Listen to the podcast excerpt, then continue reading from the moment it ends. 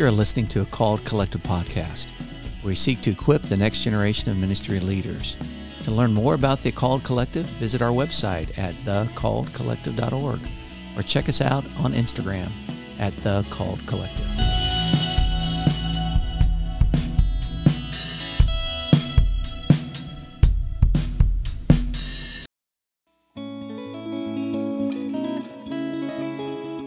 Welcome back, everybody. This is episode 10, Griffin. Can you Yes. believe that, brother? Double digits. I, Double was- I thought it was like seven.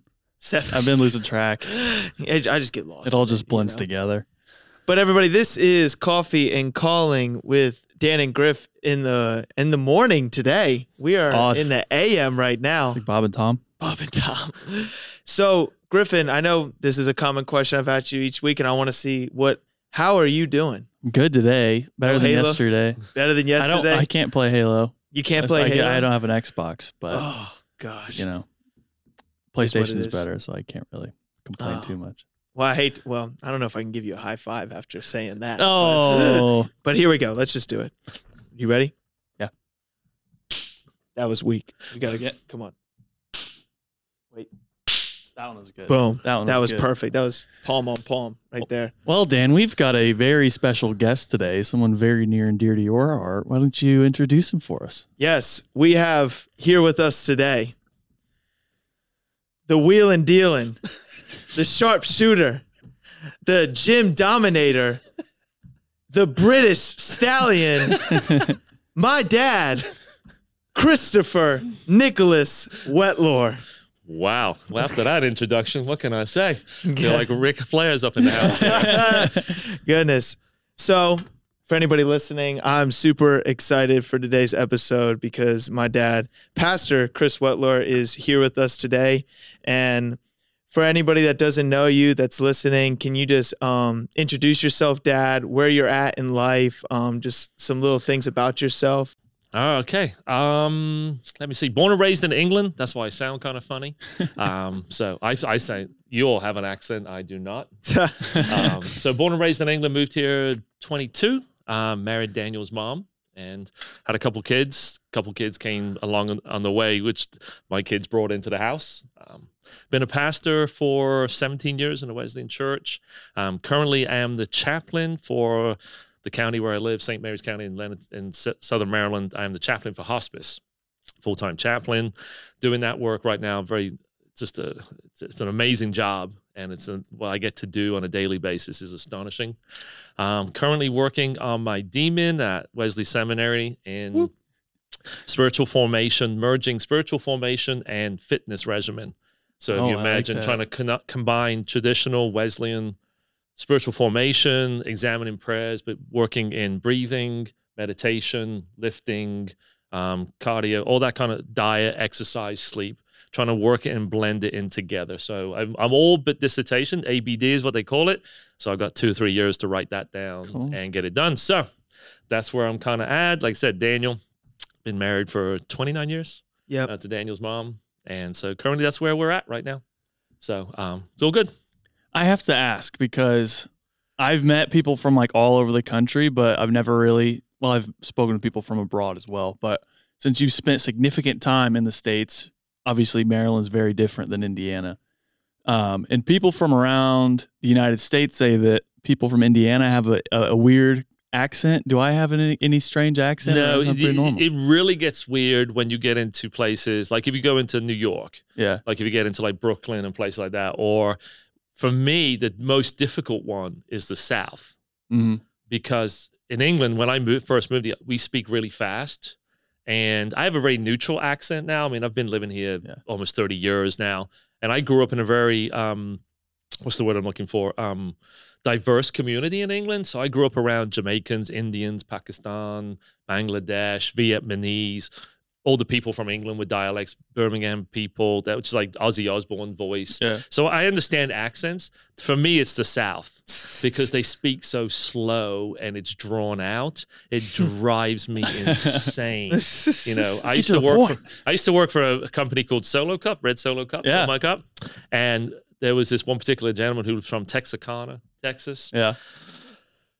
My boss used to just laugh at me because I'd be like, "Can you finish a sentence in a minute?" so that's like, to me, it's like that slow down. The faster they go, it's better. Um, but if you get up into different areas, it's but there are accents in England. It's more condensed, whereas everything's kind of spread here. Mhm. So the accent literally every seven miles can change, That's cool. and that's that's kind of something. Uh, but yeah, it's um. But you don't have an accent. You're pretty good. All right. I, I you know, Nice. I'm proud of that, I guess. Yeah. So- and it's not what we gotta look at the the the drink of choice today. Um, Brought to you by brought to you by Bang. brought to you by Bang. choice. He's got Bang energy drink. Now, something interesting that a lot of people I know you get asked this a lot, but can you explain to me why you are not a coffee or a tea connoisseur? Uh. Since you come from you hail from a nation that tea is like the ish and To, everything. to quote the great Ted Lasso, it is brown, dirty water. Tea is, I don't know what it is. My mother, um, Daniel's grandmother, um, in thermonuclear war was happening, she would, as long as she had a cup of tea, everything was right with the world. She's so cool. England's very tea driven from an early age, from a child. I couldn't stand it. It's disgusting. It's nasty. It is brown, dirty water. To me, coffee is just the next extension. It is thick, brown, dirty water. and I hate it with a passion. Now, it's strange. I like coffee flavoring. Yeah. My dad was a pâtisseur, a pastry chef, so he used that kind of stuff. So I like the flavor, but the minute you take beans and add hot water to it, you can might as well pour it down the sink because it is disgusting. so, yeah, I, I I wasn't very much of a um, coffee drinker, shall we say? Yeah, I was reared on coffee. So my sophomore year of high school is when I started drinking coffee, like black, strong. My dad, because I wake up with my dad, we go lift at like five in the morning, which has recently been revived me and my wife. It's the best way to go. But that was like he didn't let me take C4 or like any Ugh. pre-workout like that. So he's like, "Hey, here's your here's your cup of overcharged coffee." And I would drink that. we- We'd get into the gym and I'd put up some numbers. I know it doesn't look like it. I've grown about three or four inches since I started lifting, but um, yeah, ever since then, like black coffee is just what I go for. I don't I don't know why. Most people think I'm a little strange for it, but It's better than those um, things he drinks, Daniel drinks. what are My you talking God. about? What are you- all those like coffees from Starbucks. It's like I the sad part about it is I feel like I missed out on a complete revolution. So the funny story about this, when I worked for Solo Cup, we got Starbucks account. So I worked on machines where we designed the cups and we made the cups for Starbucks. So when Starbucks became really big, like in the late um, 80s uh, the- into the, ni- the 90s, Mhm. Solo Cup made the Starbucks cup. So I worked on the machines that made the cups. And we we realized then it was going to become this massive, like, you know, coffee houses. Like Au Bon Pain, I think was the first company really had that. And then Starbucks blew up and Mhm. then everything else from there. And um, I just feel like I missed out. Growing up in England, for us, it's pub culture. Yeah. So going out drinking like Guinness and going out drinking lager and stuff. I know I shouldn't be talking about this on a Wesleyan podcast, maybe. but I'm just trying to give you a perspective. For me, pub culture, we didn't go out and have like there weren't tea houses, yeah. you know, or coffee houses or whatever. We went to the pub, so that's a whole different culture.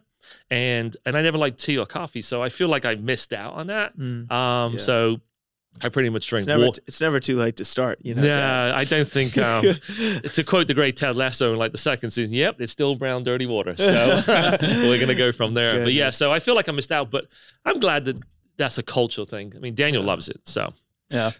he's like his mother. So we've got uh we got a question we like to ask. We're, Okay. we're gonna modify it a little bit in this case. If you could sit down and drink like a bang or a Red Bull with any biblical figure other than Jesus, who would you pick and why? I would pick the prophet Nathan, um, because he is the ultimate whistleblower. you know, he's in a situation where he's got to go and confront a king, and there's this. I mean, it's just bad, bad situation, right? Yeah. And to me, I just want to know what kind of, you know, the kind of courage and the wisdom he had to go into a situation where you know you're going to be, you know, potentially killed. Yeah. You know, and you take that whole situation, right? You've got David and you've got all the the deal with Bathsheba and all this kind of stuff, and then Uriah. Um, Daniel and I had this conversation a few weeks ago about Uriah. I'm fascinated by him too, because that moment in the scripture where it says that the troops withdrew from Uriah, at that moment he realized that he'd been betrayed. Mm-hmm. and I don't know which killed him more, the spears or his heartbreaking that kind of thing. And then you have you have this whole confronting, and he tells the story, and and the best part, I think, the part of the story I think is astonishing is that David converts. You know, David makes that decision. He realizes he's in error. But that moment, the whistle whistleblowers fascinate me. They fascinate me because I think it takes a lot of courage, mm-hmm. especially when you have power dominant situations where you have, you know, like people who blew the whistle, like um, Julian Assange with Wiki, WikiLeaks and things mm-hmm. of that nature, right?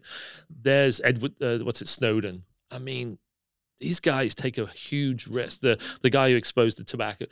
When you have people who are in power and they want to maintain that power and they will do anything to maintain that power, at that moment, that person who steps forward and questions them, you know, that takes some serious nerve. And it, that whole story, David Bathsheba and the whole king, that's just you know, I would say Walter Brueggemann, the great theologian, yeah. he loved the Old Testament because the stories. Mm-hmm. He yeah. said he, the New Testament's got boring people in it, you know, the Old Testament. Yeah. But that whole moment when he just confronts, I'd love to sit down and ask him like his thought process and how he went about it, why he did it, mm-hmm. and what conviction he had in that communication with God. Yeah, you know, mm-hmm. to go and do that. That to me is that takes some. I mean, there's a thousand characters, right? I mean, but that guy's really been that particular person's been really fascinating me lately. And as I look at that whole story, and then I look at it from you know perspective of humankind, especially in the culture that we live in now, where we see a real situation of elites and the wealthy making a big gap between the rest of the people, and we see some really dodgy stuff happening, and we see some really, like you guys call it sketch, you know, conspiracy theories exist for what reason? Because people do sketchy stuff enough, you know, that it could be true. But these people who are stepping forward and questioning this and calling people out and, you know, questioning like the, the, like, to me, like whistleblowers are like investigative journalists. Mm-hmm. Um, um, before I came to America, my my academic advisor in high school wanted me to go to Liverpool University and become do journalism.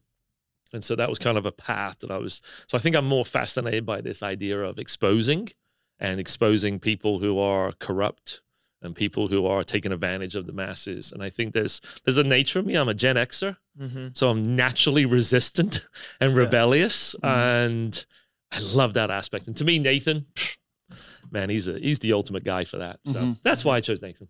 Yeah, and um, especially with if anybody has been listening, there's been this recent podcast called "The Rise and Fall of Mars Hill," and it's about uh, the pastor Mark Driscoll, and if you want to go listen to that, um, it pretty much just exposes a very a church that grew to a large size, and then some unhealthy things happen, and it took some courageous people to come forward and talk about those things and expose certain things.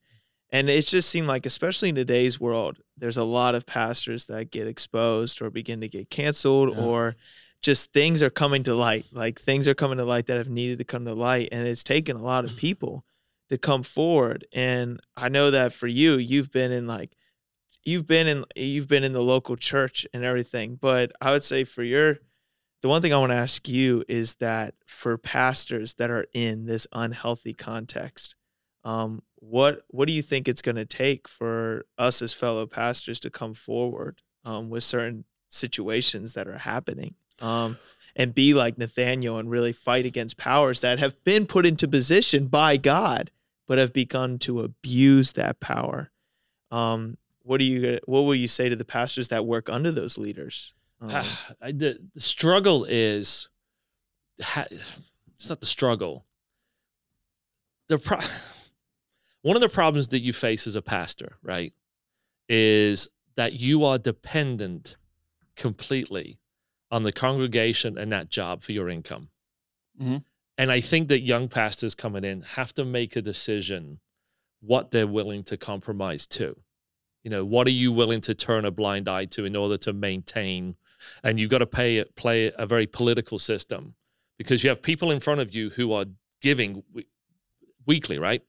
Now, their intentions are probably pure and so, but I can tell you in churches, people vote two ways with their feet and with their money. And so there's this balance of game. And I think that what like the prophet Nathan, right?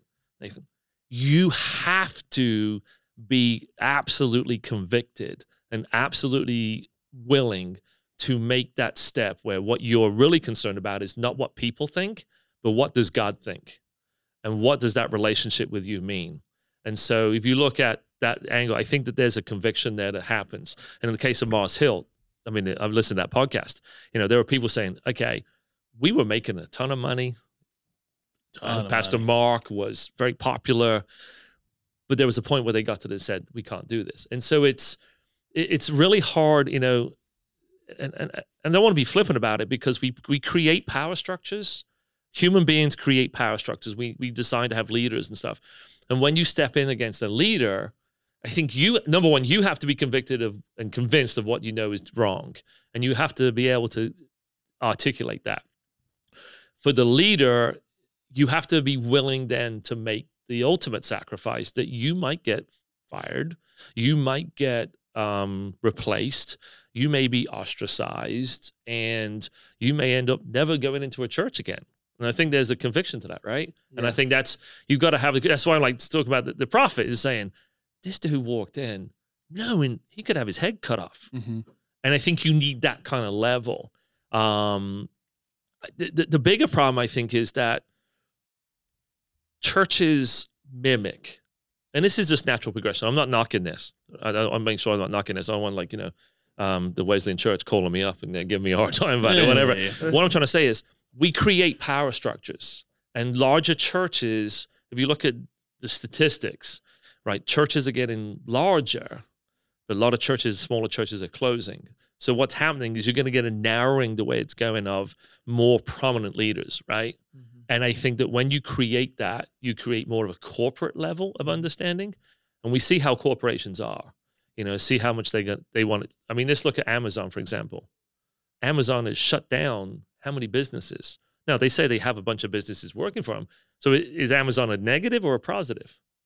You know, but there's a reality where I think you can see progression wise statistically, churches are going to get bigger and then you'll have plants off of those bigger churches but you're seeing the smaller individual churches closing down, Mhm. which then puts more of a power base in these larger church pastors. So the guys like the Andy Stanleys of this world, the Rick Warrens, the Steven Furticks, and I think that there's when you have like the Mars Hill situation, um, you guys are still pretty young, but when I first came to America, you know, you're dealing with the Jimmy um, Swaggarts, and you know, you're dealing with like the PTL, like the TBN type stuff, right? Mhm. That was more based around like sexual stuff, or in, especially Jimmy Swaggart.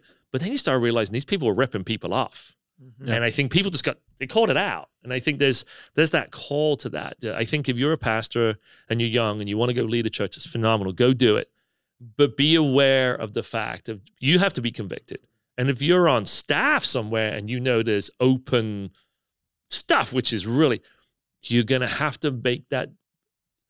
Are you just going to let it go because you want to keep your paycheck and you want to support your family? Or are you going to step up and say, this is wrong and we need to change that?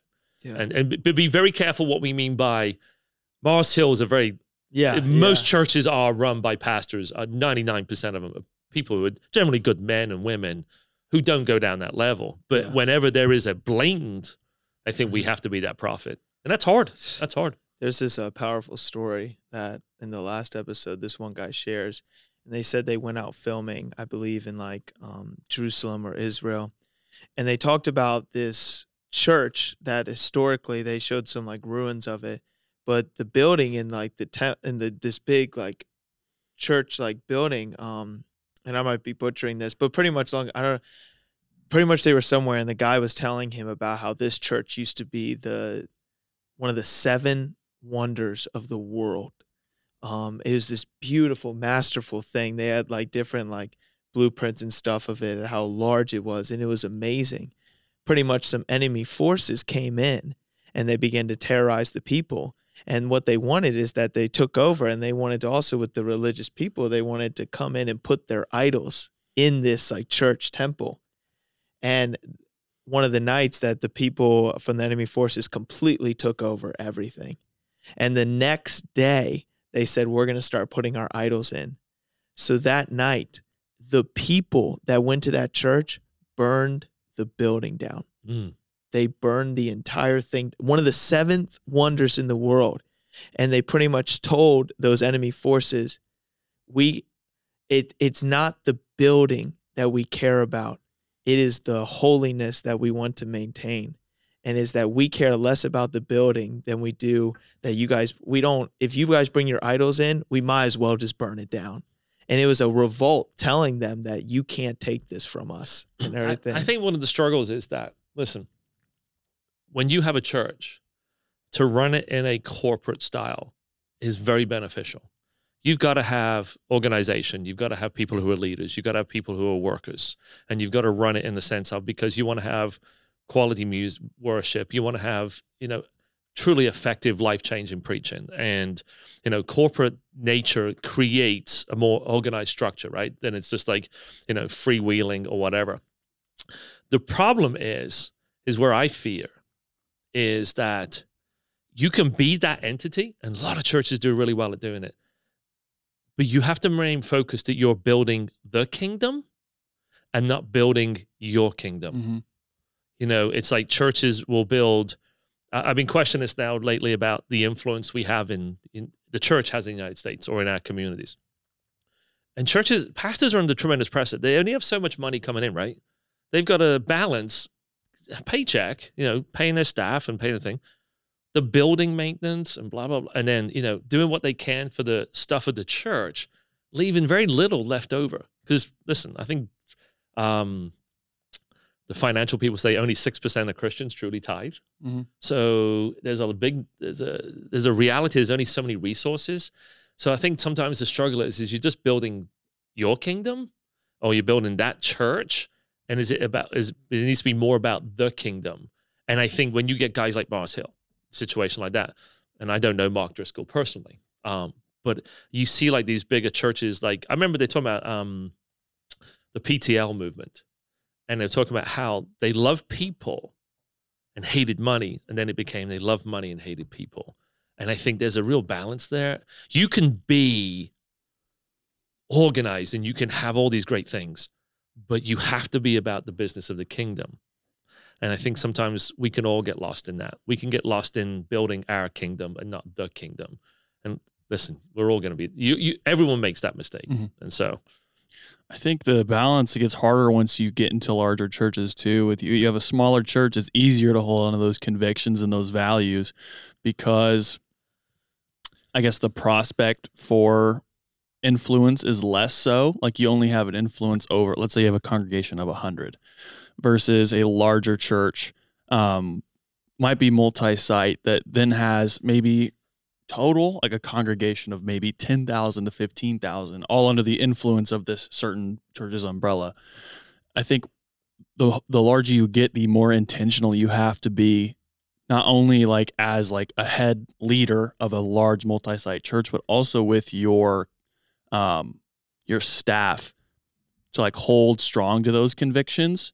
Um and I think naturally just I think it's the way that the gospel works is when you are more intentional and when you stand like with biblical conviction, I think you'll see numbers kind of dwindle a little bit. I don't think you'd see quite as many uh, mega churches if you if you were taking discipleship to the level that it should be. Um, and I think you have to get to like a balance of are we okay with less numbers for people who are more resembling citizens of the kingdom of God. I think that's something that's going to be sorted out by our generation is adapting a new discipleship um, strategy to those bigger churches. I agree. I think that so. I've been a pastor of a small church, and small church, and then a smaller church, and I've been on staff at a larger church. And there is a there's a there's different dynamic, but the same.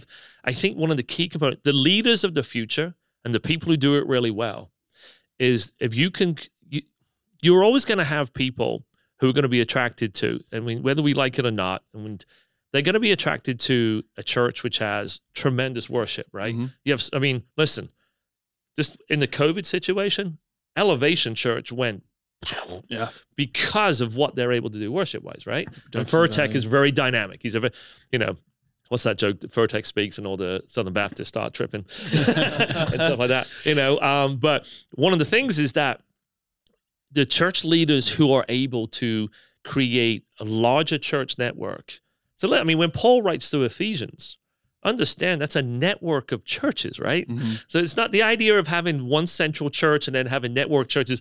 This is not a new idea. This has been around for a long, long time. John Wesley, for crying out loud, circuit riders, they were a network of churches, right? Mo- I mean, he's the ultimate guy for doing that, right? Moving. Uh, he's just rolling. So the key, I think, is having large churches and then creating small groups and life groups within that larger network to then be spaced within that community and then empowering your people to be able to then be um the church I was on staff at last. We had this statement called oikos. You know not the greek yogurt uh, advertised by john stamos but like the 8 to 15 people you meet with every single day influence them for the gospel. And if the leaders of the future you guys are able to navigate that where you get so like you have you're preaching to a thousand people we'll say a thousand people and you're able to get 250 300 people to do life groups and then they invite not just church folk but they invite their community into it. Mhm. and then that expands from there. I think that's the i think francis chan you know in his letters to the church one of the things uh, listening to francis chan is he's going to china. They're, they're planning churches. Now a couple of reasons is they get bigger then they have to like get smaller because the chinese government's coming in. But it's a whole different story right? Yeah. but in america we don't have to worry about the government coming in and kicking our doors down right? So i think that the ability to do that which actually goes back to my man john wesley right you were in an accountability group first then a small group then you had to get a ticket to go to like the society church, right? And then you got to go to high church, which is where you did community stuff like that. But Wesley created a discipleship movement, which was small, then got into the small group, and then you're there, and then you got into the society and then you got into the high church. Mhm. Can you imagine we had that structure? You can't come to our church until we've discipled you and Yeah. you're a believer in Jesus first. Deep formation. Yeah, I mean, so I think that so we have to kind of reverse that. So you have, and so then you're a church. I mean, come on, you're a pastor of a big church. You got people coming in who are from. I mean, you can have someone like me who's sitting in there. I mean, like you know, who's working on his DMin, you know, his doctorate, and then you could have someone who's walking in off the street. The ability to communicate the gospel to where I find something and then this person finds something. It's so hard. Yeah. You know, and so so I think that's where the small group stuff and I think where the breaking it down becomes really efficient.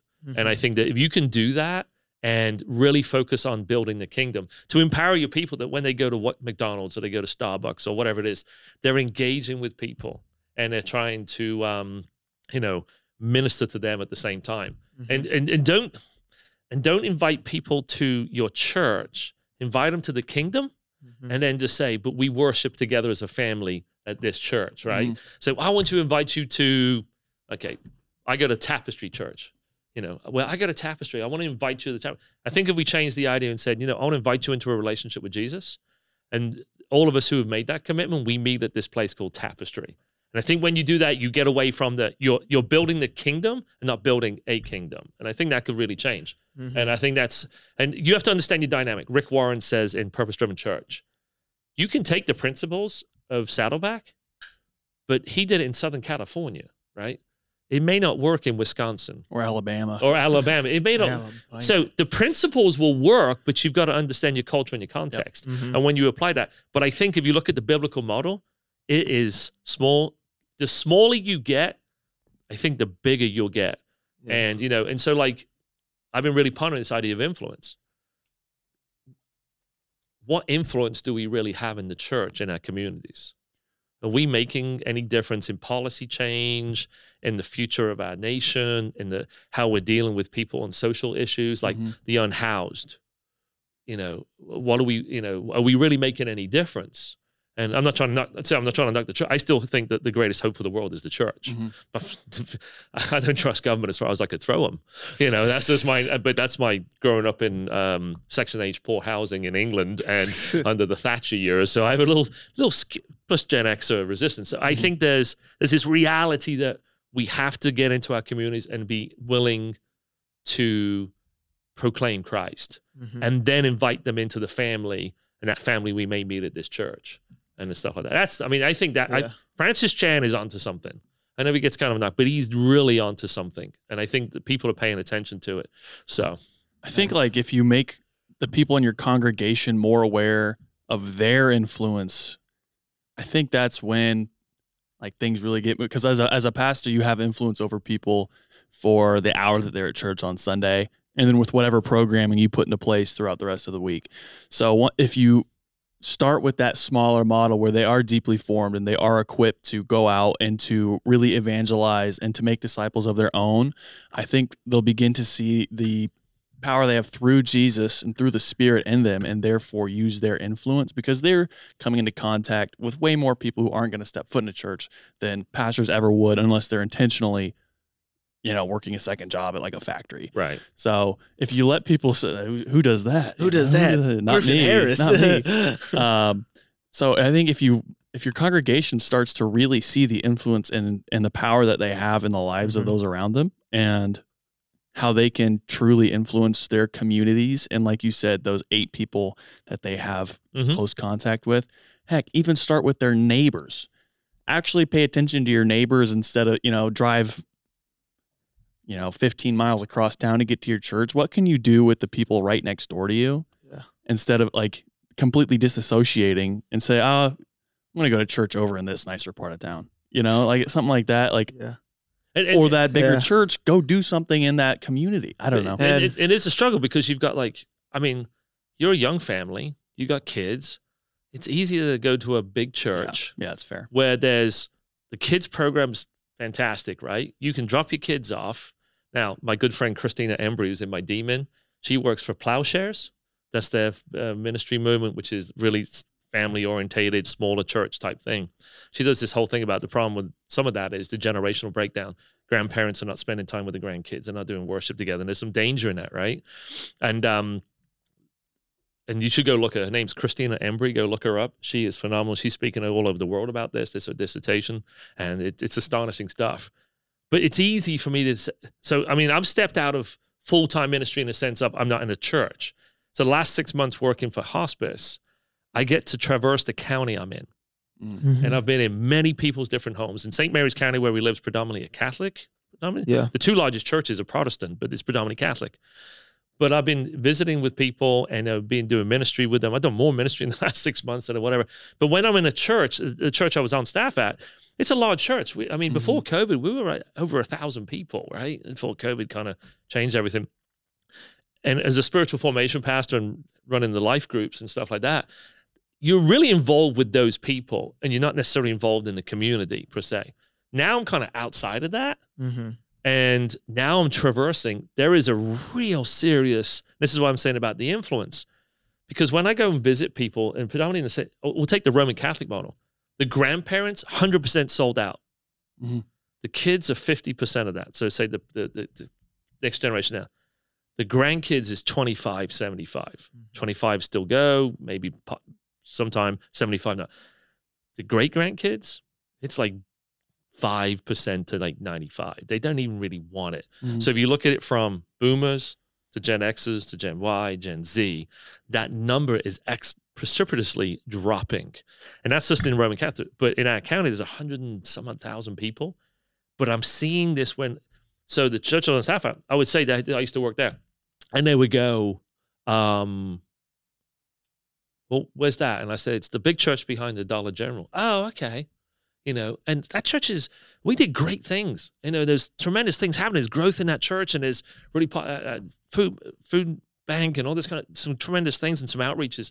But people really didn't know where it's at, and I was Mhm. going. So then I started saying like, and I know that's not the intention of the staff and the church plant that we've planted off of that. That's not the intention. It's about reaching the community. Oikos is what we want. But I'm seeing this idea of um and really expanding on Romans 12 2, right? So if you read Romans 12 2, the three main words there are conf- conform, and then, you know, then it's transform, and then it's renew. That word conform there, I'm going to butcher this. I think it's Suskai Masadzo, I think is how you say it. Uh, I, I'm going to butcher the John. If John Jury's listening to this, he's going to shoot me. I know for a butchering that. But it literally means do not conform. So if I'm not conforming, then I'm in open rebellion and resistance. So the struggle is for the church. Sometimes our patterns become the patterns of the world Yep. in the corporate sense, right? And trying to not trying to you need corporate structure, but not be conformed to the way the corporate of the world works, right? Mhm. So you're gonna be you have to be in. Paul was in open rebellion and resistance. Jesus was in open rebellion and resistance. Didn't use guns. He didn't do anything like that. You know, we're not going to start a revolution here. But there's that do not conform to the patterns of this world. Then it says to be transformed. So that means that transform word there, um, metamorpho, metamorpho, I think is how you say it, metamorphosis. You are different. You look different. You act different. It's both. They they use the same word for the transfiguration of Christ, right? So the, the three disciples go up and go, oh, whatever. And so Christ transforms into something not the human, but the deity of it version. So there's a physical transformation. There's an actual, they could visualize tangibly a difference. But then it also means your moral and um, um, physical character. So basically, when you're in, when you don't conform to the world, you're transformed to look like Christ, act like Christ, speak like Christ. And then that next word is renewed, literally means to renovate. So imagine your house, your body, your whole your whole being is being transformed and changed into the image of Christ. Paul writes says you're the ambassadors of Christ, I think is what Paul writes, right? So imagine if we had churches and I point the fingers at myself, right? Because I look at myself and say, am I just an amalgamation of worldly thinking and Christian thinking? And I'm kind of doing like we all do, where we kind of blend it together and we say, well, we're Christians. Or do we need to go to that next level where we become completely sold out for the gospel and we we we live in the world, but we're not part of the world. So a lot of what I've been thinking is I think if we do that, you imagine the change of a group of, of the church in North America suddenly said, we're going to live completely like the Sermon on the Mount. Mhm. Uh, we're not going and I think that there's, and that's why I'm going back earlier. I think one of the things we all end up doing is we compromise and we all do it. I don't care who you are. I don't care if you're the holiest person on the planet. There's a compromise that sometimes happens, and you have to learn what you live with. And, and then the idea of influence. I was talking to someone the other day. You talk about a pastor. The average pastor speaks for 25 minutes, right? Mhm. You have church of a thousand people. That pastor's got 25 minutes to influence you. Joe Rogan, who's the world's largest podcast at this moment, produces maybe four to th- three to four episodes a week, right? Mhm. three hours long. And 265 million people are listening to Joe Rogan for 12 hours. And you're a pastor and you've got 25 minutes. I mean, who's going to have the greater influence? Mhm. I saw the other day Kim Kardashian, not knocking the Kardashians, 265 million Instagram followers. Rick Warren has 1 million who's the most influential person in that in that who's listening to that right so you've got people like joe rogan who i listen to rogan at times there's some things i won't listen to but he's not a person espousing religion in fact he's anti-religion you know he has people on there who are trying to do certain different things but that's influencing the culture i mean i think jon stewart's number two now but if you look at the top 50 podcasts in this country ben shapiro who's jewish but predominantly political Mhm. and dave ramsey who's financial but person of faith, they're the only two who have anything directly Christian or religious based in those top 50 Mhm. podcasts in this country right now. Who has more influence? Right? We've, and I think that what we need to do is where the church is, we need to get more pastors doing that, more leaders doing that, and we as the church need to start blasting and sharing it. And that's a great way to say, hey, listen, Imagine doing it and just take a podcast like this and say, I'm going to send, I'm going to, when you think this, I'm going to put this out on my Facebook page. You know, and they'll probably say, well, never invite that guy again. He's great. He's a lunatic. But what I'm trying to say is we as the church have to support our pastors and we have to support the movement of building the kingdom in our local congregations and we've got to get it out to our community and not Mhm. be afraid to it but what happens is is that when people you start being that person everybody starts looking at you so you better be in that place of um you know not conforming being transformed and being renovated because people are going to look at you Yeah. which And um so long story short, um I think there is that challenge to be like Nathan, to sit there and stick to our convictions and say and what one of the reasons Nathan steps forward is that and for anybody listening as we've been talking this through, um when the Lord has asked you to do something to fulfill his covenant and to Mhm. fulfill his plan, nothing is worth giving up for that. Um, and you have to yeah give those things up for to see that through. And um with that and with those things that you like have wrestled with, um, kind of get to like the the core of our podcast and everything. Um, that was amazing. Um, and whoever's listening, we're about to ask the question for like his call into ministry. Um, but I hope as you listen to that, uh, we just take a step back and we say, man, what are those convictions we have that we need to step into?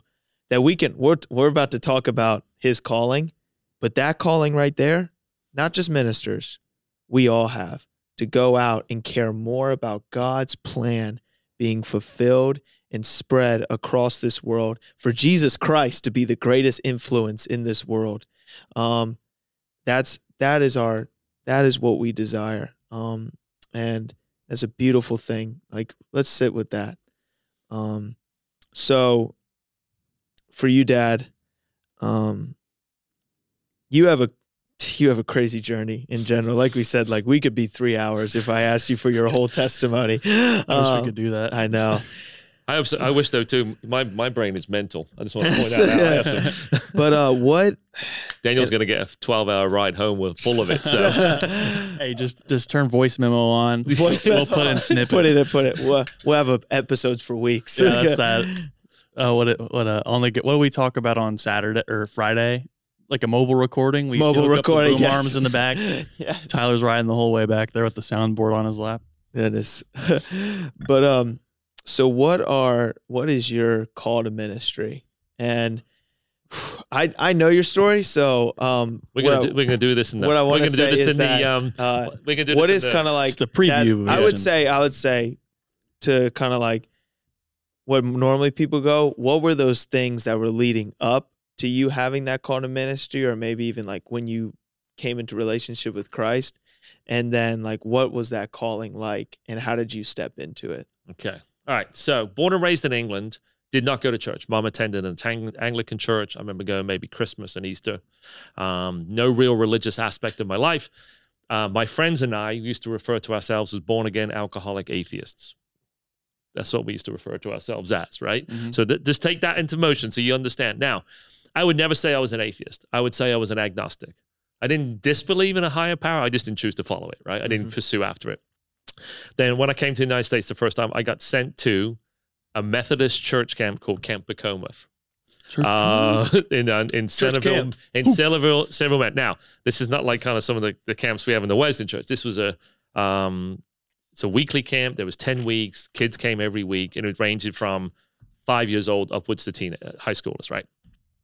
Not really much religiosity in there. It was more of a pay for profit camp type thing, but it was really good. So that's where I met Daniel's mom, and so did that. So, but I had some exposure to religion back then, and then or to to faith, and then when Daniel's mom and I got married in '92, um, I had this very profound. And I don't know how much you want me to share at this part. I had this very profound experience where my friend and I we went out one day, and we got very, very, very, very drunk, and um, we were both hurting, and we had some pain issues going on, and This is when you and mom were broken yeah, up. Yeah, mom and I, Daniel's mom and I broken up. We're supposed to get married, and we didn't. And then my mate Ada, um, his mom had died of cancer, and his dad was dying. It was just a bad day, and it was so we were basically I survived, but I woke up and I sat up in front of in my bedroom. I sat up, and there's a mirror on my cabinet, and this light was just piercing through the curtains right between the eyes, and I sat up, and I looked at myself, and I'm like, what what, am I looking at? you know I'm, I'm out of a job you know my woman's left me um, i'm a drunk all this kind of thing. I mean i'm a country song man. I mean it's like my dog had died of in a perfect country song right? And i and so i looked up and, and so you want to play it backwards you know and not have the voices of saying just reverse my life a little bit here. And so i sat up and i was like "There's-" and i literally said out loud i can verbally tell you this i said i said god if you're real there's got to be something more to this and next thing you know, a couple things happen, and then I'm in America. I get married to Daniel's mom, and she grew up United Methodist her whole life. So she started going to church, and she was going to church in the town we were living in. I started attending, met some wonderful people there, great Christian people. And um, in the process of that, though, I wasn't a believer. I probably was. Um, I went to a thing called Lamb Jam. And when I got to Lamb Jam, I didn't want to go that day. And there's an artist named Carmen. So for you young cats, you don't know who he is. But back in the day, Carmen was the man. All right. I did not like his music whatsoever. Um, this is in the early days of contemporary Christian music. But went to Carmen. He did this phenomenal message. And it was just at that moment, um, it, to kind of be real quick, that day was 105 degrees in Delaware. You know anything about Delaware? 105 degrees means people melt. Typically, Um, like 105. And yeah. so it was 105 and it was hot as Hades. And we're out there at night and he does the call to salvation. And I tell you what, I just raised my hands and I, I couldn't move. I couldn't go to the altar. My feet were transfixed to the ground. And I'm going to say this this is the honest truth. This is what I felt. It was so hot. And then all of a sudden, as I raised and just put my hands up and asked Christ to forgive me um, for my sin against Him and my my all that kind of stuff, and it's come into my life. There's this wind that came across, and I felt my entire body just cool, like just this moment of just like a nice like a breath in, and just it was astonishing. And I have talked to people that day, and I said, "Man, did you feel that wind?" And they were like, "What wind?" There was no wind that day. It was hot. And I said, I just got cooled. So this moment I had with the Holy Spirit and that salvation moment. Mhm. From there, um, I was very blessed. That was in August 5th, 1995. I started something called the Disciple Program at the United Methodist Church, which I actually teach. I taught the last couple of years. Um, phenomenal. Genesis to Revelation. Read my Bible. Then I went on something called the Walk to Emmaus. So the Walk to Emmaus is Cursillo originally in the Catholic, but the Walk to Emmaus is this four-day retreat. I went on there, and the second night, at this monumental religious experience, this moment with God, and God said, like, not in a sense the old one, the Spirit was speaking into my heart, Mhm. saying, "I want you to be a pastor." I kid you not, my first response was, "God, you're on crack." You know, I mean, why would you want me? I'm just no one, right? Uh, Why would you want me? I'm just some loudmouth English guy. But God pressed upon my heart to go in there. I went home from that thing, spoke to my wife, and said, God has called me into ministry. Daniel's mom did not take it well. Let's just say she wasn't on board. Let me give you a little intention, young fellas. Do not ask your wife that you want to give everything up while you're sitting in your new house in your hot tub on your deck. That is not the time to ask. All right. that was the wrong time. And she's like, it was apparent. Three years later, fast forward, I went on the walk to Emmaus. I was a leader, came back, and Daniel's mom was like, wherever you go, I'll go. And I feel Mm. cool. we could do this together. So the difference is we left the Methodist church though. I had some convictions of leadership at that time, and I wasn't really on board with. I could see the direction of that congr- that denomination a little bit. So I went to the Wesleyan church because I felt they were close. Anyway, in that moment of the Wesleyan church, became a Wesleyan pastor, and then um, ended up um, going to a church in 2004, a small community church, um, and had a tremendous time there for 11 years. Then went to Dover, a couple years there, and then we went down to Southern Maryland. Um, but that conviction was God saying, "I want you to speak the truth into my people's lives," Mhm. and it was, but it was a, an, it was a process of one thing after another. And I, I want to say that I was discipled by some really good people, and I got to be ministered by good people, and I knew where I needed to be because God led me to that place. Mm. And um, um, the church, I, I we left this Methodist church, which was really hard. It's the only church I ever known. Daniel was wasn't even born yet when we left. Um, Mom was pregnant with him at the time.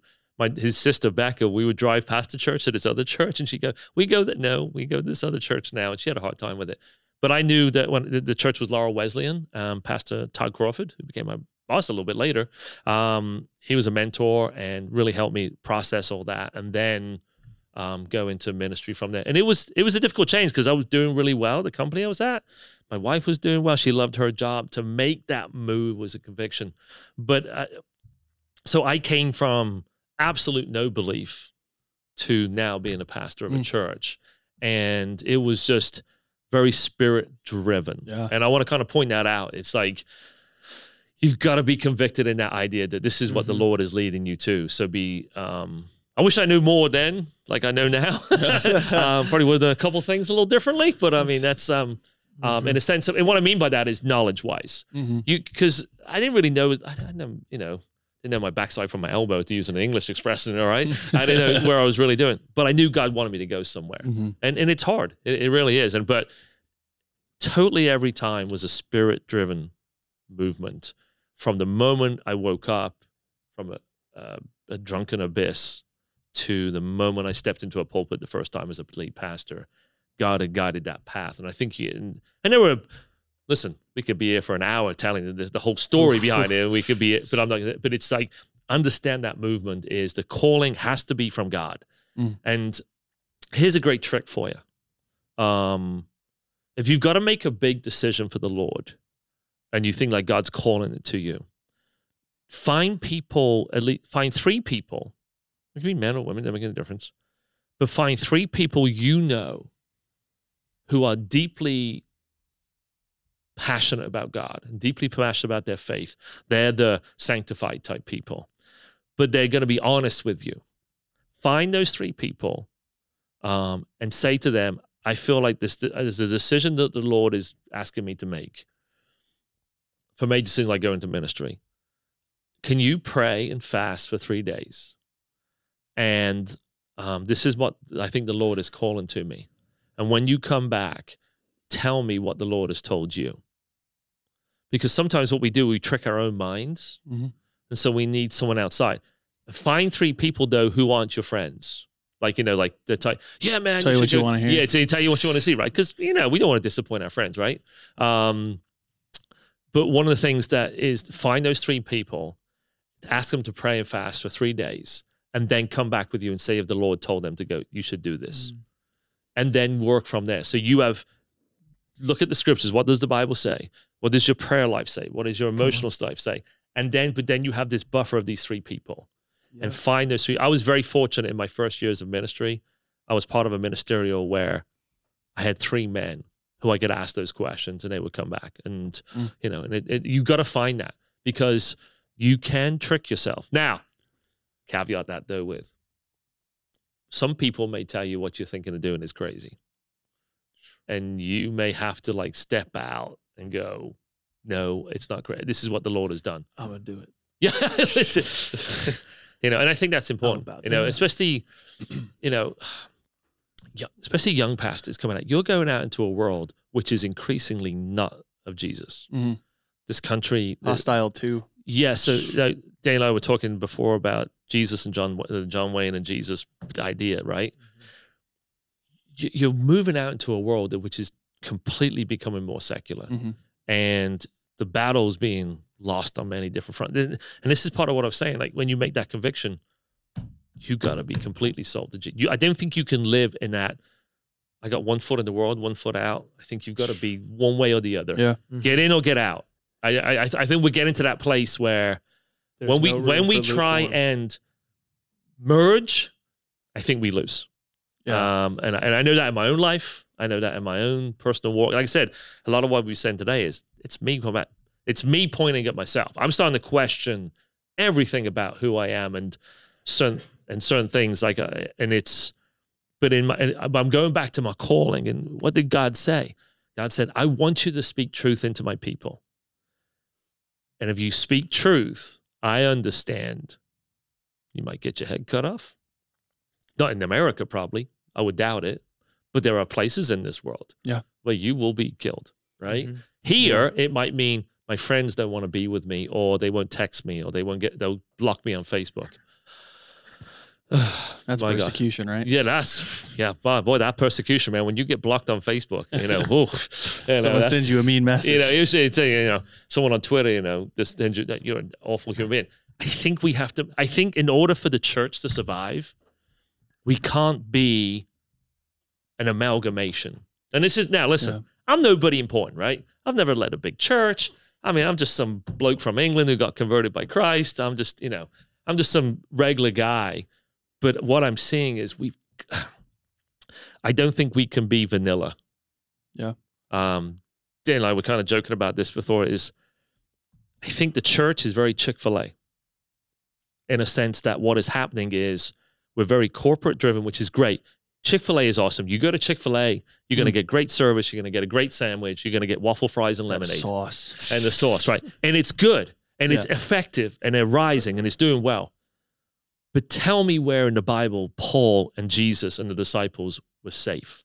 Mhm. Chick fil A is a safe bet, right? You're not going to have Number one deluxe. Yeah, yeah, You know, yeah. You're not going to have any issues going to Chick fil A.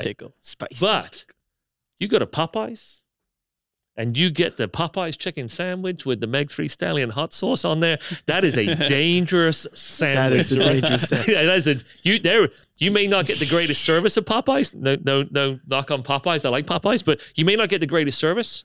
And that sandwich, that could be really dangerous, right? But there's something about biting into that big, thick piece of chicken with all that breading and stuff like that, and that power. That's a dangerous sandwich. There's a place to be safe. We need to have Chick fil A churches. But as a movement of people, we need to be the Popeyes chicken sandwich and be dangerous. Yeah. Paul is kick.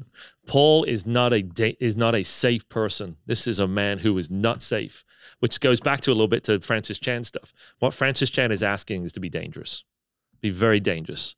And um, but if you read the early church, they were they didn't violently. I'm not talking we got to go start like hitting the streets and tearing things down and all that. But we have to be dangerous for the gospel. And to be dangerous for the gospel means to be the image and the character of Christ. Mhm. And if we do that, I think you'll see some tremendous persecution, and I think, but you'll see some tremendous growth. Yeah. That, that's my that's that's my humble opinion. I- I think you're right about you can't. I'd say you can't straddle that line between kingdom and culture. Um, I I know in the Old Testament, like calling Jesus Lord, like I can't forgive me, I don't know the Greek, but I know that it was the same word they would have used for Caesar. Mhm. And this is like this is from the man, Dr. Dave Smith, great New Testament professor here. But he'd always say like when you're choosing to worship Jesus, he's now the number one ruler and authority in your life. And it's not, in this case, like Caesar, which would have been, you know, driving cultural motivation was Mhm. the Roman Empire, what was happening in the Roman Empire. And if you just think of it like logically, like, yeah, now we have dual citizenship, that's a thing. But like you you, you can't be a, a member of one kingdom and, and then the same another one at the same time. Like in the ancient world when they were Yeah. writing these things. So when you're declaring your allegiance to the kingdom of God, that is your ultimate allegiance. That is what you are sold out for. That is the thing that you're willing to die for in the same way that a Roman soldier might be willing to die for Caesar. You're willing to die for your your emperor, your king, Jesus Christ. Come and I think it's going to take that level of commitment and like a recognition that yes, you might live here right now, but this is not your home. This is not where you're going to be forever. Your eternity lies with Jesus Christ, and that's always where it's going to be Mm-hmm. live in that reality. Don't sit back and say, "Oh, you know, I'll get there eventually." No, the call is to is to to bring the kingdom to earth now and to transform our communities, our neighborhoods, our cities, our counties, our states, our countries into tiny little kingdoms of God. And I think that's the motivation. That's the that's what the mission is. That's when the call to go and make disciples is to make little Jesuses so that everything around you looks like heaven. Mm-hmm. And Yeah. I, it's oh, It's fire. I don't know where I was taking that, but well, yeah, I this, like this, it. the society. We, we we are society and cultural changers. Yeah. Mhm. I, I worry about, and I think about, and like I said, I say this about myself. Am I changing my culture through Christ, or am I adapting my culture into my the, my belief of Jesus? And I think that is a very that's where that It's a dangerous line. it is a very dangerous line that amalgamation. And so Are you really walking the narrow road? Right. That's- and it's yeah. like, but what's happening is you've got so much information around you, right? I mean, good gracious. I mean, early Christians, uh, they didn't, social media aspect. I mean, just still, they're 20 years, right? You know, it's just, and that going forward, like social media is going to be really hard for you guys. For me, I'm 52 in a couple weeks, right? Cell phones and social media are an attachment to my life. Mhm. I didn't grow up with them. Any child being born now, it is symbiotic. iPad in your hand, you're watching little CoComelon. On you your are you are literally a s- you are literally a cyborg with a piece of electronics attached to you, right? What's Elon Musk say? The biggest problem? Oh, that Neuralink. That yeah, the thing's Neuralink. So what's what's what's Elon Musk say? Right. The problem is not the computer; it's us because we can't actually put enough information quick enough, and he wants the to so Neuralink everything. So imagine Oh, what that looks. gosh. So look at, I mean, I was imagine what it's going to look like for um, churches. Yeah. I mean, in the last, I think I read some statistic the other day where it said a third of the people have not returned after COVID because they've got used to sitting in a house. What's it going to be like when you can download the sermon into your head and Right. watch it whenever you want? so, like, but, but look at that. So we base our impression sometimes, Oh my right? Gosh. We base our impression of everybody shows up on Sunday morning at 10 o'clock. We've packed the, we pack a house of worship, but you know, there's a reality the way technology is going. I was saying this the other day where I can, if, if let's take the metaverse, for example. Oculus Rift. In the church. Oculus, you and I, Griff, we never met. We could put the Oculus on, and all of a sudden we could be transported to a church building Mhm. where Andy Stanley or Rick Warren or Furtick's preaching. I turn to my left, and you're sitting next to me. Yeah. You're not anywhere near me. You're in Indiana. I'm in Maryland, and you now. How do you run? That's a. But you're still having church, right? Mhm. You can still wave your hands. The praise team's in front of you. It's all in a digital world. So the, this idea of brick and mortar becomes obsolete maybe in a generation. I mean, Zuckerberg's banking on the idea, right, that we're all going to be like WALL-E. you know, so these we're going to live in a virtual. COVID, if anything, created that space. Yeah. No one wants to leave their house anyway. No, right. So you got Oh, to, but then, sad. but the trouble is though, human beings are designed to be in community together. Mhm. We're designed to be together. So to the extent we can have the giant corporate church on our Oculus, Mhm. but I guarantee we're going to be pushed to doing small groups and doing life together with other people. And and but my generation will fight tooth and nail to keep that. But you guys are going to be your children and grand my grandchildren, hopefully. Uh, no pressure, Daniel and Becca. right, so like, they're going to they literally going to be cyborgs with this technology. How does that play out for us as a church? How does that play out? You know, in a sense of the mission. I still think it comes down to you have to be a person who is not conforming to the pattern of this world. You're being transformed into the image of Christ, being renovated daily, and living out the kingdom, not trying to build your own little kingdom. Yeah. And I think that is the, if you can maintain that, I mean, I have, you know, people say, oh, the next generation. I have trem- just listening to Dan and his mate Grant, even though he's a Michigan fan, you know, pray for him. He's already lost. he's already lost. You know, he's lost. Um, but you know, I listen to you guys. I listen to you guys talk, and I'm excited. I can't wait. You know, in 20 years when you guys are leading, to be part of that church movement. I'm not one of these people saying, I, I don't want to be this old guy, right? You know, Mhm. I remember back in my day when we used to sing elevation worship, whatever this rubbish is that they're singing, you know. Can't we have a, can't we have Rattle come back? That was a great hymn back in the day, you know. Ra- Yo, that's insane. I would have thought that, like our worship songs being like kids being like, stop playing those old hymns. Yeah. Hymns. Maverick City. you know, good gracious name. You know, I don't want to be that guy. And I'm excited. I'm thinking, you guys have got, man, your challenges that faced you in a community and a culture of America, which is moving more and more away from Jesus.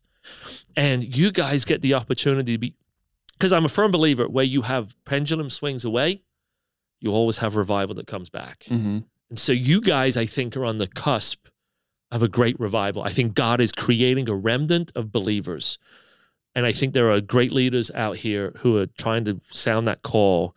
And there's this great remnant of believers, and you guys get to inherit them. And I think that you guys get the opportunity.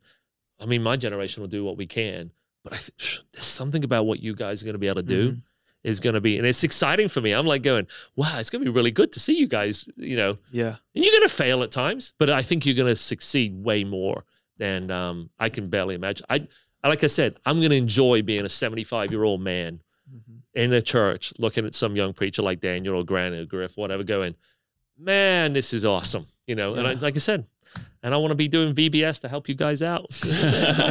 So my um my question with that to add on to is is that anytime and I'm sure your generation coming into ministry, there was problems with the people before you that your generation was trying to correct. And me and Grant were talking about this and Grant actually brought this towards is that our generation can sometimes be naive in the fact to forget that there might be a generation after us that might be trying to correct some problems that we have caused. Um, and that's not to have hopeless grace. And what I mean, what I mean by that term is sometimes we can be super like pessimistic, like, you know, we're gonna, We gotta we're gonna, we're gonna cause destruction. Really? Like that's what, that's the hope we want. we gotta the- tear it down. we're gonna tear, it back you know, we gotta destroy everything. But um, we have to have more hope and faith in the Holy Spirit that He can move and that we don't have to fall into certain things.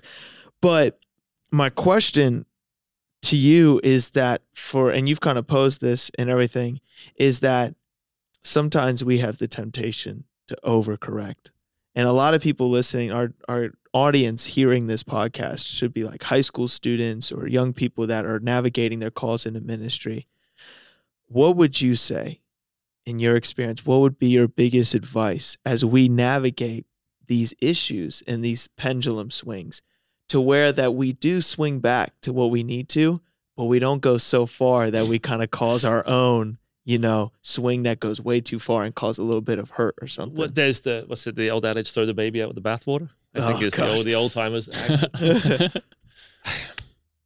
We've got to get back to a scriptural biblical understanding of what the mission is. Amen. Mhm. Okay. Go this is what I tell people all the time. So you, you believe in Jesus, that's great. You're gonna have a whole bunch of stuff. Go read the Sermon on the Mount. Um, Dr. Lenny Lucetti, who's a professor on staff here and a friend of mine, memorized that whole thing. He preaches the Sermon on the Mount. And he'll literally start, you have heard it said, and he'll put his Bible down and literally has memorized it. Right. Wow.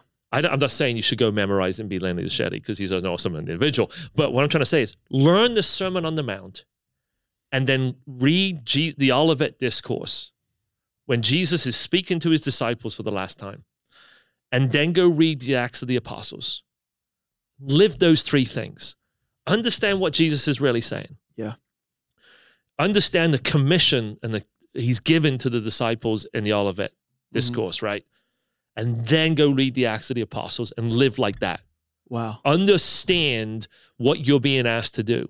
Most likely in North America, you're not going to die for it. Yeah, you might have some, you're going to have some struggles. There are other places in the world, but live that.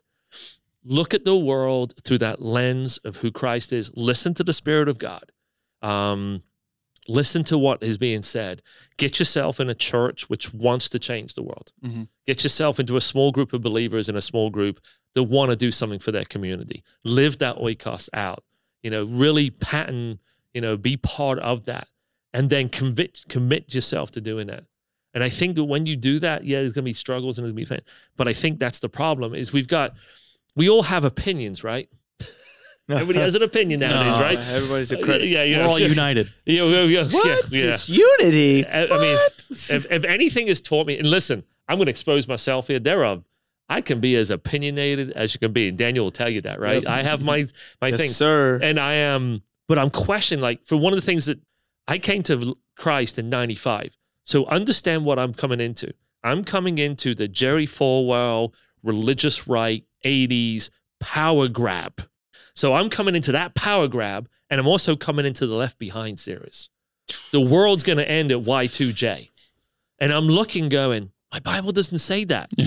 Left Behind is what the world. I, I, I'm going. I'm reading my Bible, going, Doesn't make any sense. and sense. I had a really hard time with like you know, What is Kirk Cameron doing? yeah. So, right. so but, but, but they these people were very convicted. About it. Yeah. But I'm looking at it, going, what I saw was a complete power grab by evangelical Christians merged with Jesus is coming back. I have a really hard time when people say, I can't wait for Jesus to come back. yeah. That is one of the most selfish things I think you can say. Because you understand if Jesus comes back now, those who are not believers perish eternally. They're done. They are done. So why would you get up? Now, I can understand your frustration, right? When you got teenagers. Oh my gosh, Jesus, come back now, right? And I understand that. But to me, we've got to reverse that. Yeah. We've got to say, I get up every morning and say, one of my standard prayers is, Lord, don't come back today. Give me one more chance to reach someone for the gospel. Mm. And I and I'm not trying to promote myself. I'm trying to say that's I think a prayer that we need to have. And if you imagine 40 million Christians or evangelicals in this country got up in the morning and said, My mission today is in case Jesus comes back, I'm going to tell my neighbor about Jesus. hmm you imagine how that changes? And I'm going to live for Jesus today. And I think that that's a real, real situation that we need to have. And I think that there's so my when I came to Christ, I'm surrounded by some stuff, and one it's proven is quite dangerous. Yeah.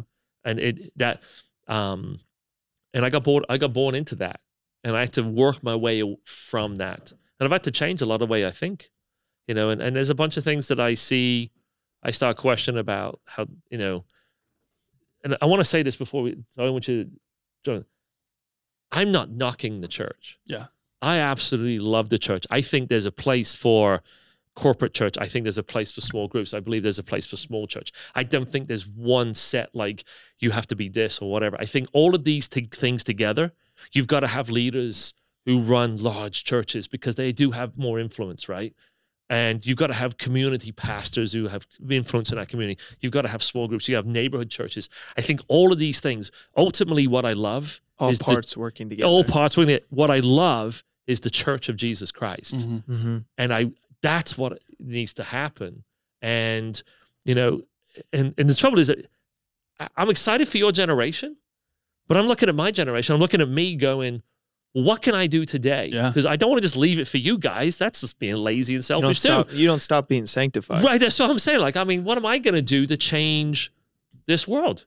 You know, I've got, like I said, I'm 52, right? And working for hospice, I know you guys don't want to think about it like this way. There is a difference between living a quality life and living a life of quantity. Mhm. And I see it every day. And I see the reality life is so precious and it can turn and change on a dime. Make the most of what you're doing now and make it happen for the kingdom.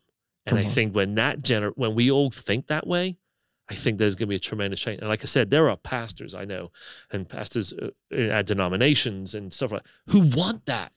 They really do, you know. But it's there's a lot of moving parts, and I think that's really important. And I think when we do that, this and stop worrying about who we're voting into political parties. Forget that part. Just forget it. Forget like whether you're a Republican, Democrat, you're a follower of Jesus Christ. You're not a Republican, you're not a- you are a follower of Jesus Christ. Mm. Get together with church folk, get into your communities, change and transform them. Be, tran be transformed. Do not conform to the patterns of this world, but be transformed by the renewing of your mind. Be the image and the moral and the character of Christ. And don't worry about all the other stuff and just focus on that. And I think when you read the Sermon on the Mount, read the Olivet Discourse, read the Acts of the Apostles, and really live it, then it will change. Yeah. I think part with that renewing of your mind is the renewing of your vision too, and you start seeing people around you the way Jesus saw you, Mhm. and that's something that it's taken me a while to learn. Like the church can't be a, like a a bunker. That's just kind of we're all together in here. We all got our tickets. That door's sealed, and we are waiting for the end, waiting it out together. Instead, like no, no, the door's wide open still. Like and being able to see maybe your angry coworker or the person you know who's sleeping with his secretary or cheating on his wife, doing this or that. That not. I mean, obviously the, the, the sin is is horrible, but seeing them not as the world tells you you're supposed to see someone like that, but instead seeing them as someone whom Jesus dearly loves and who they died for, I feel like a shift of mindset like that can really impact, like you said, every single day. If you see that person as like a brother or a sister in Christ, even though they might not be yet, if you see them that way, it should influence the way you interact with them and should give you Mhm. a greater sense of urgency and care and passion for wanting them to enjoy the peace and the joy and the security that comes with knowing Jesus. hmm I think we I think we got to kind of shift the way we talk. Like, yeah, heaven's gonna be cool, but it's not about it's not about not going to hell. Like that's not what heaven is. Heaven is It's enjoying the fullness insurance. of the presence of God hmm and enjoying the benefits are a plus, but it's not about the benefits that come along with that either. It's about knowing the one who loved you so much he would die for you. And like, yeah, you you won't go to hell because of that. And yeah, you can experience joy and you can experience peace, but that should be byproducts that come with simply knowing Jesus for who he is. To the I agree with that. The, the story of the ascension, right? Yeah. So Jesus ascends, and they're all going. Well, they've never seen anybody fly into Like, space like? Superman. I mean, I get that part. It's a pretty crazy move. What did the angels wha- basically come say? Stop say, looking at the sky. Stop looking at the sky. He'll be back. Don't worry. Yeah. Go do the mission.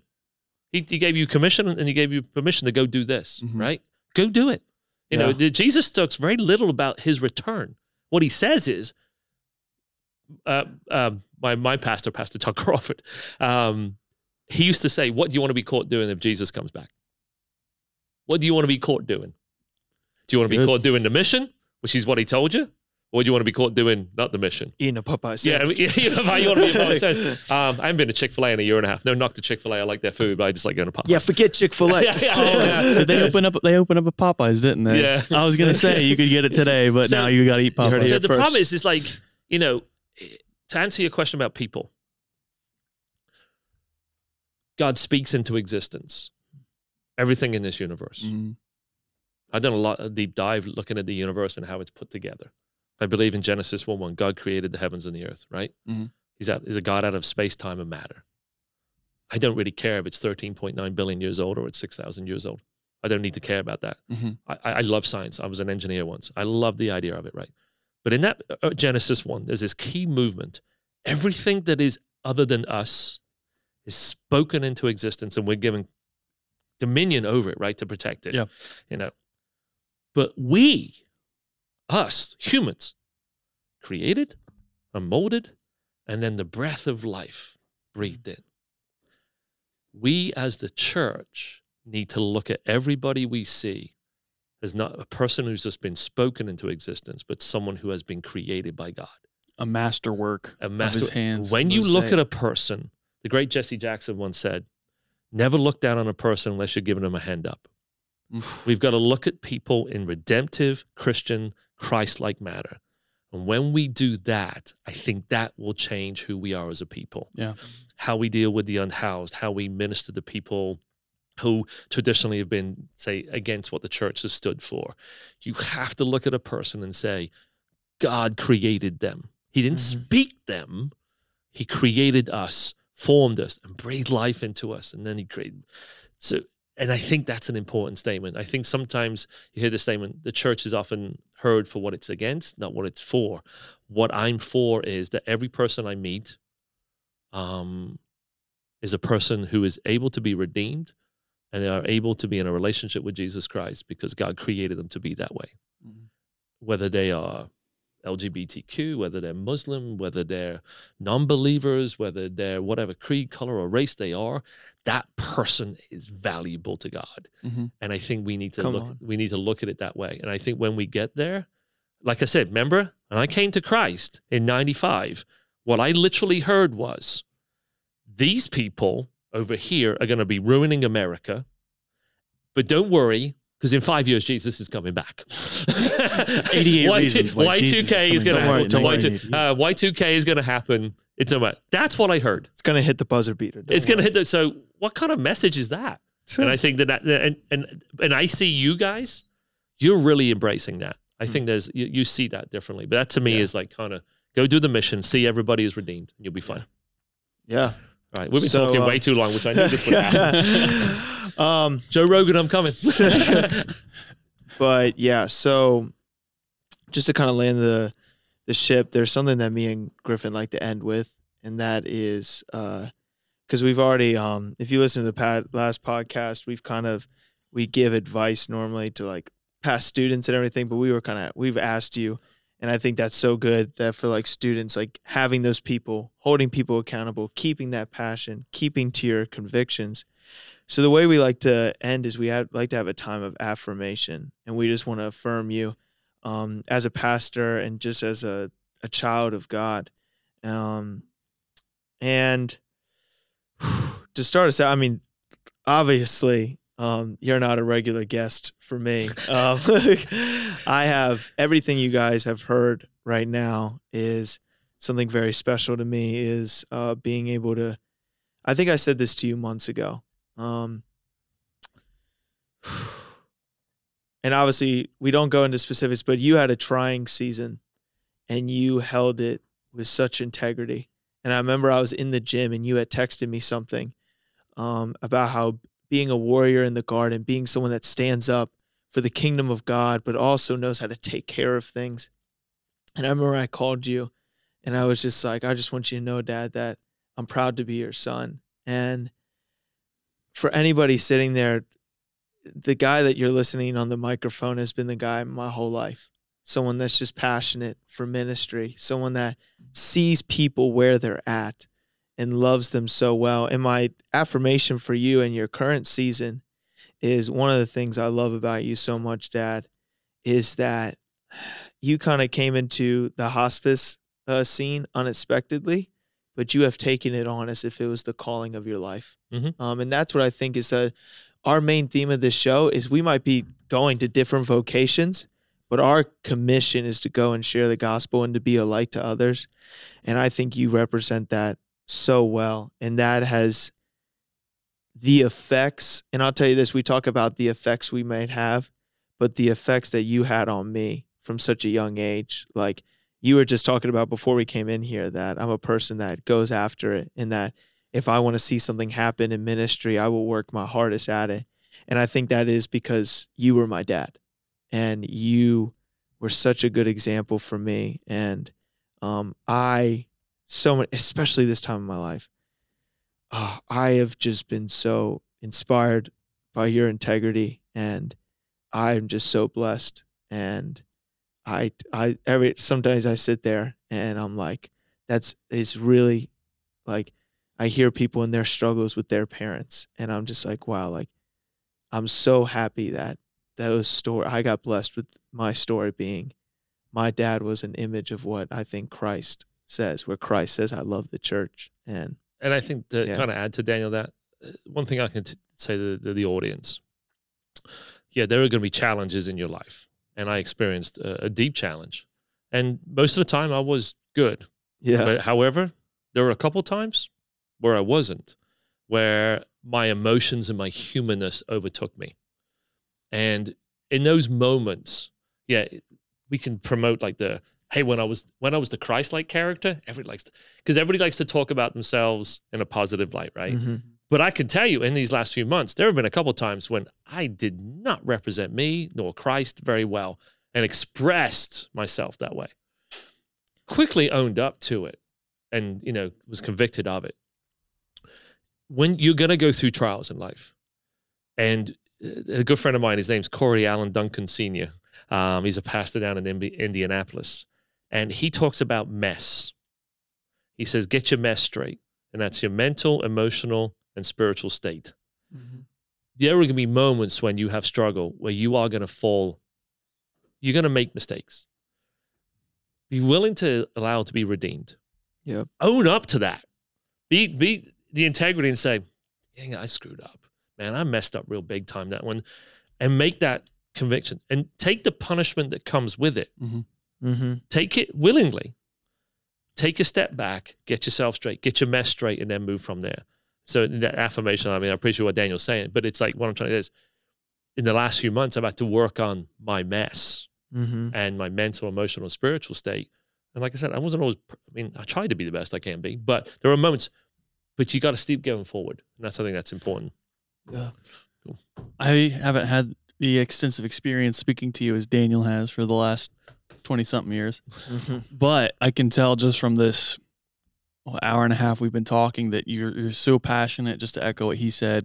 You're very, very wise. Um, and I can tell I sometimes speak myself out of passionate uh, naivete, but you speak passionately, even though you've experienced all the ups and downs of being a pastor, of working in the church. You still have this passionate optimism and drive to continue to transform the world into the kingdom of God. Um, and I know you know this, but I want to just affirm it and restate it that God is like not done with you. Amen. He's going to keep pushing forward and um, advancing the kingdom through your efforts as a warrior in the garden. And I think that's um, something that we all should hold on to. But I want to affirm that in you now. Amen. Yes. Amen. To quote Daniel, what I, I actually said was, it's better to be a, a warrior in the garden than a gardener in the war. Yeah. That's the quote. And um, you said something earlier in the podcast, and yeah, you came from England. You, you know, we've done ministry in small churches, mostly in your context, and Dad, you might never be a name that a lot of people know. But I would say this a lot of people have been able to know the name of Jesus because of the influence you've had on their life. And you're not just some guy, you are a son of God and you Amen. are a kingdom worker. And I was just talking to a pastor about this the other day, and I really think I was able to encourage him because of what I grew up in. But a lot of people might not know, but the the you are doing it matters to the kingdom of God. And that's not just some guy, that's a son of God. And that's somebody that, to speak your own words, is valued. Right. And that sphere of influence is worth, you know how they say, I, one thing I've always sat there my whole life is I know where my dad's treasure is. And I know it's not on this earth. Mhm. Um, I and so, appreciate yeah. that. You guys are awesome. I've enjoyed this. It's Yeah. fun. Can I come back? I want to. Can, I- can I come back?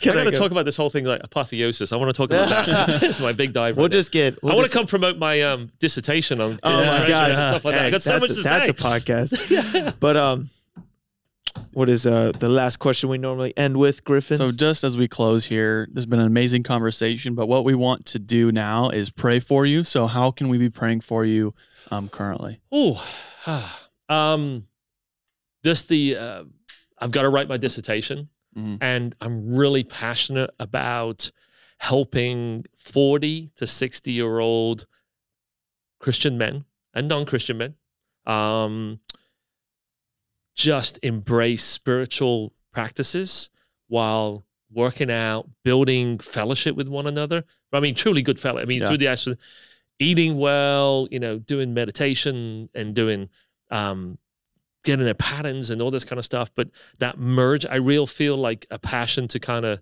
you know, and use even social media as that. Daniel's been saying, Dad, you should get a TikTok. And I've been kind of resistant to that. And but start promoting spiritual formation practices, but with fitness regimen. Mhm. I'm I'm a work in progress. Um, I go as I learn, like you know, I get connected to things. Just that motion, because I really feel if I can help people, especially men, um, get healthy and stronger and spiritual, both spiritually and physically, how much that means different for the kingdom. Yeah. Um, also working with hospice. You know, I, I go into people's houses and lives in some of the worst days of their existence. Yeah. And that can take a, you know, I'm usually upbeat about everything like, but that take just give the grace that when I'm there, I'm being the gospel Mhm. and being the truth and just and just um and just things like that and just uh, kind of I mean we just we've had a few experiences this year and stuff like that and um doing well with that moving on from that but just the ability to keep reaching out to people and um, just ministering with them in the, in the worst of days Mhm. so Bow our heads and pray. Yeah.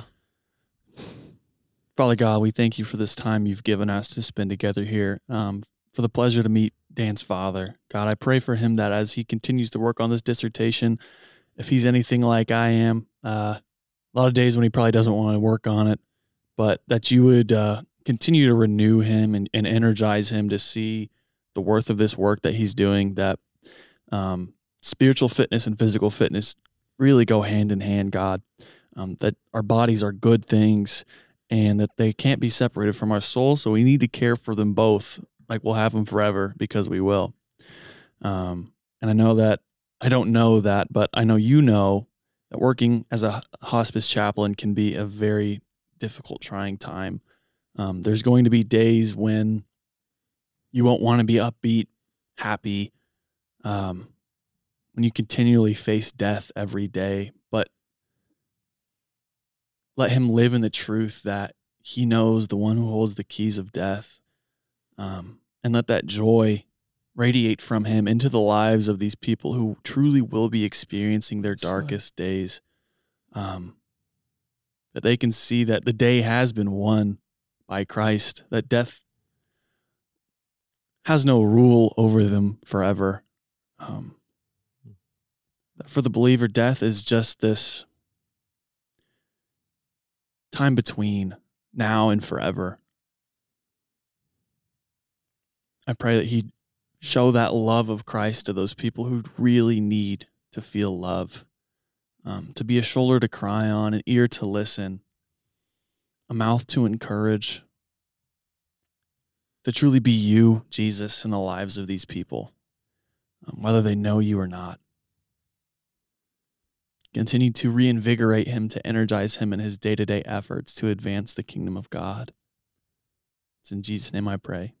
Amen. Amen. Amen. Thank you, guys. No problem. Hey, send us out, Griff. All the music you've heard today on our show was brought to you by the band Caledonia. You can find them on Instagram at official Caledonia, and their Bandcamp link will be down below in the show notes. All right. And we know this is probably going to be a longer episode. So It's worth it. it's worth it. Thank you for listening. Thank you guys for your support. Yeah, we really do Um, appreciate it. We have some exciting stuff coming up, and we got a whole nother semester at this and continuing on. And yeah, just praise the Lord. This has been fun. it is fun. It is I, fun. I would love to do this on my full time job. so hey, share it with your friends. Hey, so all right. See y'all next week. I hope your Thanksgiving was great. So, all right. Love you guys. Bye. Bye. Bye.